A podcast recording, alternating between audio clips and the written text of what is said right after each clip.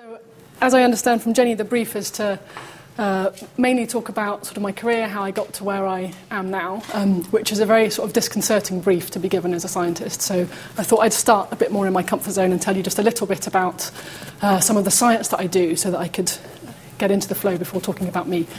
Um, okay, so I, as Jenny said, I had the plasticity group at the FMRIB Centre, so we're broadly interested in how the brain changes um, in response to experience. And the types of experiences that we're interested in are quite varied.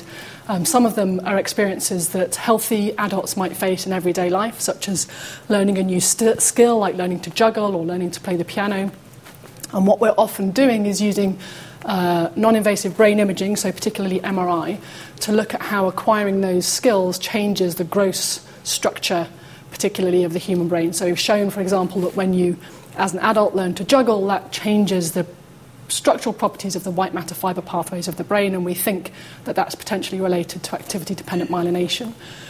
We're also interested in various um, clinical questions. So, for example, how to rehabilitate uh, patients who have suffered a stroke. So, we're interested in rehabilitation of motor abilities after stroke, and in particular, trying to exploit what we know from neuroscience and apply those principles about how the brain learns and how plasticity occurs, apply those to the problem of rehabilitation because we see rehabilitation very much as relying on those same experience dependent plasticity mechanisms as learning in the healthy brain.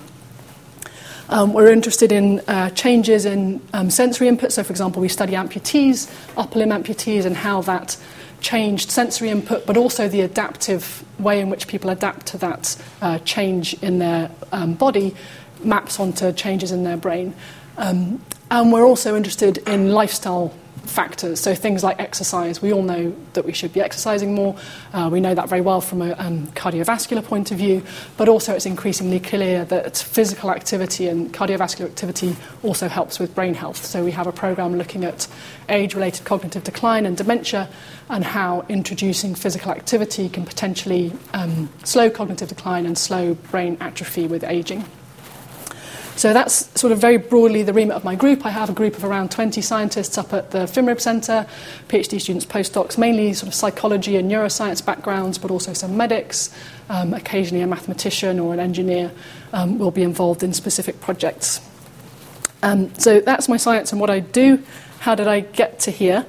Um, well, I moved around a bit as a child, but spent most of my childhood in Birmingham. This is 1980s Birmingham.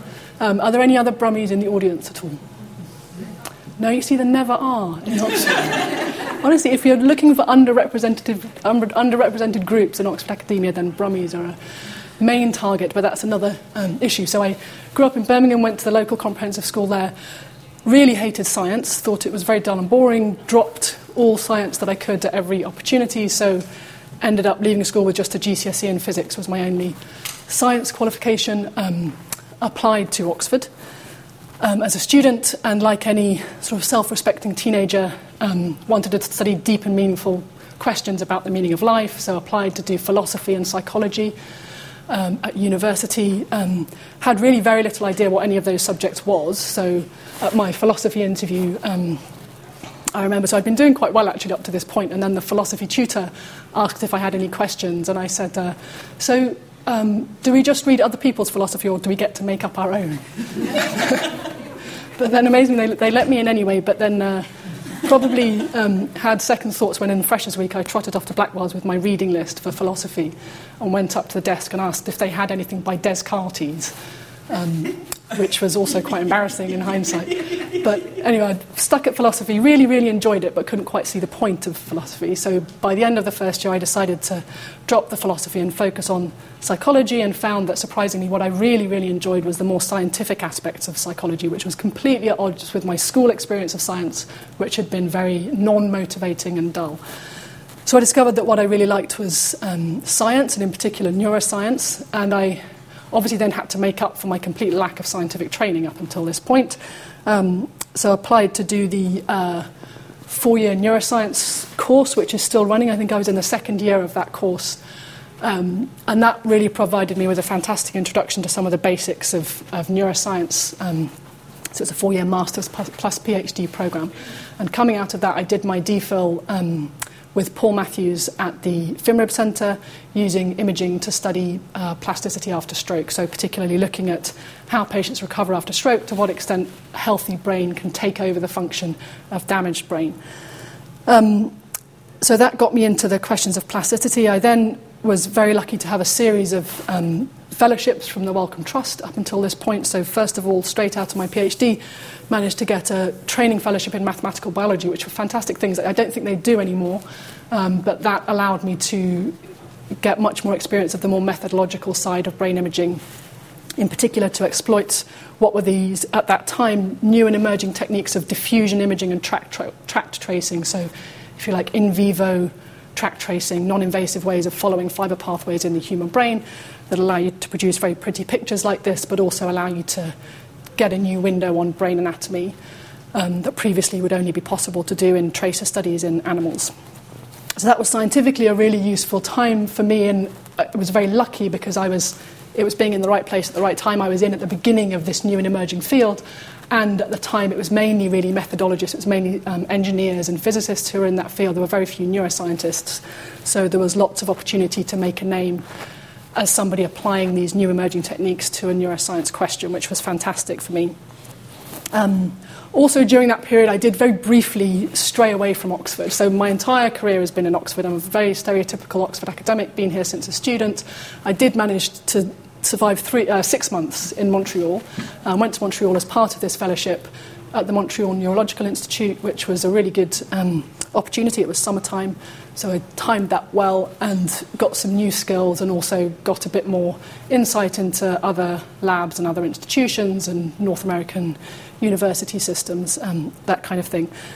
So that was a very useful period um, in terms of my training. Another piece of luck, good luck in a way, that happened to me at that time uh, was that my mentor, who's a close friend and colleague and mentor, Paul Matthews, actually left at that point in time, which in hindsight was a very um, lucky for me in my career in many ways because as many of you will know who've been around, uh, having one's mentor or PhD supervisor around in the same lab um, makes it maybe more difficult for people to perceive you as independent from that mentor. So, in a way, for me, it was great that Paul went on um, and took up a position elsewhere. We still collaborate now and um, have a fantastic relationship, but it was actually quite convenient for me that he moved on. I also, practically, it was. Uh, quite lucky for me because I effectively inherited a number of his grants and students, and so was sort of given a ready made group, um, which was a bit of a mixed blessing because it wasn't perhaps what I would have chosen as a portfolio of things, but in terms of very quickly learning to supervise students and manage buz- budgets and be responsible for grants, etc., it was a very steep learning curve for me, which meant I was quickly able to um, take responsibility for things like that myself. Um, after that, I uh, managed to get a, a, career development fellowship from the Wellcome, so their intermediate fellowship, which is now what they call the Henry Dale Fellowship, that they do jointly with the Royal Society. Um, this was a really great opportunity for, to me to cement um, sort of my own independent research group. I was able to take what I'd learned in terms of imaging methods and start to move towards designing new um, intervention therapies. So, in particular, using brain stimulation. So, here's illustrated transcranial magnetic stimulation, or TMS. Now we tend to use the electrical stimulation that I was talking to Jenny and others about this morning, um, which are basically non invasive ways of altering the excitability of the cortex. And the idea behind them is that you can effectively prime the brain so that it's more receptive to learning and plasticity. So we apply this particularly in the context of rehabilitation um, and have shown that you can boost the effects of a rehabilitation intervention by delivering it in conjunction with this type of brain stimulation. But you could apply it to learning or to performance enhancement of sports training or whatever you wanted to. Um, another important life event during this period is that I had these uh, two babies who are now five and seven. So I had two daughters during that career development fellowship, is a very common sort of time. I remember going to one of the Wellcome meetings. They have these annual meetings for all their fellows, and the first year meeting of this um, people who are on these CDFs.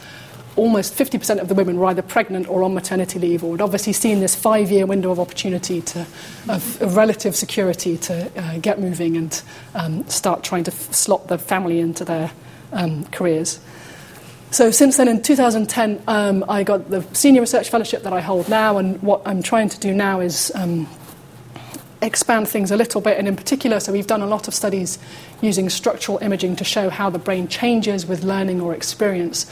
But one of the frustrating things about these neuroimaging measures is that they can tell us that something's happened at a particular point in the brain, but they can very rarely tell us what it is that's changed. So, for example, when we had these people who we trained to juggle and we could see that white matter microstructure had changed, we didn't know whether that reflected changes in the number of axons, their myelination, their diameter, um, their packing density. So now what I have as well is a parallel program in rodents in whom we can do the behavioral manipulations, not juggling, but a rodent friendly version of that do the imaging and then follow up with histology so we can see what is it um, at the cellular level that's driving the changes that we see on the MRI scans. Um, so that's been a very powerful um, new extension to the lab, although also very difficult to sort of move outside of one's comfort zone and, and try something a little bit uh, different. So um, that's sort of the summary of how I've got to where I am um, now. And I understand that also I'm uh, encouraged to share with you any tips that I've um, picked up along the way in terms of how to juggle different responsibilities and how to um, manage to uh, carry on a career in, in, science. And obviously, I think one of the big issues for um, many women in particular, in, but also men embarking on a career in science, is how to achieve a healthy work life balance and how to balance family commitments with scientific commitments. Um, my take on this is very much. Uh, not in line with this sort of idea. So I think it is um, what I'm always telling the people in my group, both men and women, that, it, that it's, we should really move away from the whole idea of a long hours culture and presenteeism and that they shouldn't be working all their weekends and all their evenings and they should take vacations and that uh, really it's important to um, not spend um, every hour at work. And this is something that personally I only realised when I had children. So when you have a baby, obviously that places massive constraints and you suddenly have to spend plenty of time um, at home with the family. But I realised in doing so that I'd been a bit of a fool in not having had that realisation earlier and that one shouldn't wait until you've got a family to uh, take action to maintain a healthy work life balance. And even pre children, or even if you um, never end up having children, it's very important, I think, to be able to have a good balance between your working life and um, the rest of your life. And another thing that I found is that uh, when I was forced to constrain my working day to fit into a smaller number of hours, I was actually far more efficient in those hours than I had been as a PhD student or postdoc when I could effectively work every hour if I wanted to. Um, so the work sort of expands to fill the time that you give to it. Um, it's also one of the fantastic things about academia is the flexibility that it offers us. So I think uh, you know many academics are do have to work very hard and do get very stressed with all of the things that they have to do and they have to manage. But one of the fantastic advantages of this career relative to many other professional careers is that in the main, we're largely in control of our own time, and it's very rarely absolutely urgent that things have to be done in, in, a particular time of the day. Obviously, there are some exceptions to that, but a lot of our workload can be done at a time to suit us. So I think that um, it's fantastic if you can foster the um, flexibility both for yourself and your colleagues to be able to fit the work in around other commitments. So I, for example, at least twice a week finish work at three o'clock so I can go and pick my children up from school, and then on those days I might do a bit of work in the evenings. Um, I never work at weekends, and I sort of want to keep the weekend time for my family, and I think it's important to have a, a clear division between the two. In terms of that, I think um, as well we should avoid this type of uh, scenario um, and that the, it is very difficult to, that kids aren't very receptive to this idea of sort of urgency and trying to fit them into small amounts of time around your other commitments. And certainly in my experience, um, I'm sure that my kids, what they appreciate, what, what they appreciate is not so much the like three hour trip to Legoland that you've managed to squeeze in on a Saturday afternoon, but what they appreciate is the sort of very slow, dull, everyday things you know, the morning routine before you go to school, them not being hassled out of the door, the being, being there to pick them up at three o'clock at the school gates. It's the, you know, having a day at half term where they never have to get out of their pajamas. It's that sort of, sort of um, low, not this quality time in short bursts. It's that long, drawn out sort of everyday time that they tend to appreciate. And we're lucky in having, in most of us, in having the flexibility to be able to do that and then fit work around times which are more compatible with um, family life. I mean, I think that this also importantly, this applies not just to kids, it applies to partners, it applies to aging parents or various other family commitments. I think prioritising um, people who can't be slotted into our diaries is important and then slot in work uh, around that wherever possible. Um, this sort of principle also applied in my maternity leave. So I took two lots of maternity leave, obviously, with my two kids. I had about seven months off for each of them. Um, I was totally naive for the first one. I thought, yeah, well, hey, seven months off work, I've got all this time. I agreed to examine a thesis um, in Cambridge. So when my baby was, I think, four weeks old, I had to drive, I had a nightmare journey, I had to drive to Cambridge around the M25 with the baby and a friend, obviously, who had to look after the baby while I was in the Viva, had to make sure the Viva was just long enough to fit in between feeds. And it was a totally ridiculous situation that I, have, I don't know why I thought that was feasible, but I think I was just very, very naive about what it actually involved. So after that, and for my second maternity, I very much wanted to have a separation between looking after my kids versus doing work. And I, I've, I've just learned that for me, the two things do not mix, and I have to find time for work and have that as separate than time for the family. So in both cases, I think when the children were about maybe two or three months old, I took um, half a day a week because I had PhD students, obviously, and people who were relying on me. They can't, you can't just stop the lab for six months while you disappear. So I took half a day a week from about two or three months when my husband had the um, baby, and I would go in and, in order to meet with the PhD students. But apart from that, I didn't do any work at all during those um, periods of maternity leave. Um, also, along those same lines, because of personally being keen to have this clear distinction between work and home, I'm sort of quite uh, fussy about not trying to trying not to let work encroach on the time that I'm at home. So trying not to get distracted by things. I, am um, find it very difficult to become aware of things and not think about them. So I won't check my emails, for example, wherever possible when the kids are there, because even if I'm thinking I'll just spend five minutes checking that, it's not five minutes. It's five minutes, and then you spend the next half hour worrying about the email that you saw from somebody who was stressed. So I prefer to be in a sort of denial state of um, unawareness, and then I'll deal, deal with it when I've got time to properly deal with the situation. Similarly, with holidays, I think it's important, again, to draw a line, not to take work with you, to have um, clear time where you're not uh, at the beck and call of, of work related demands. And also, I think that for, both, for all of these things, whether it's you know, working reasonable hours, not being on you know, moment by moment email contact, so you're always available to people, when you're on holiday, being on holiday, I think it's very important for all of us, and particularly as you become more senior and have people looking to you as an example, I think it's important that all of us are very open and honest that, what, that that's what we do. I know that there are some people, both men and women, who might take advantage of this flexibility, but they try and do it sort of surreptitiously because of this feeling that you know, you'll be seen as a bit flaky if you're seen to go home at three o'clock to go and pick your kids up from school. Whereas I think it's if everyone was sort of open about that being a perfectly reasonable way to achieve the work that needs to be done, it would give people a clearer view of what options are available for how they manage to um, manage their day. And that brings me to the clip, which hopefully we now have the technology for, which is so occasionally, if you get a group of Oxford academic mothers together in a wine bar and they start talking about their experiences of maternity leave and birth and pregnancy, quite often it starts to remind me of this clip. So you get the idea. so yeah, I sometimes find that there's a sort of competitive, um, hardcore approach to maternity, pregnancy, and and uh, juggling, which I personally don't do. So I think it's important that people see a range of things.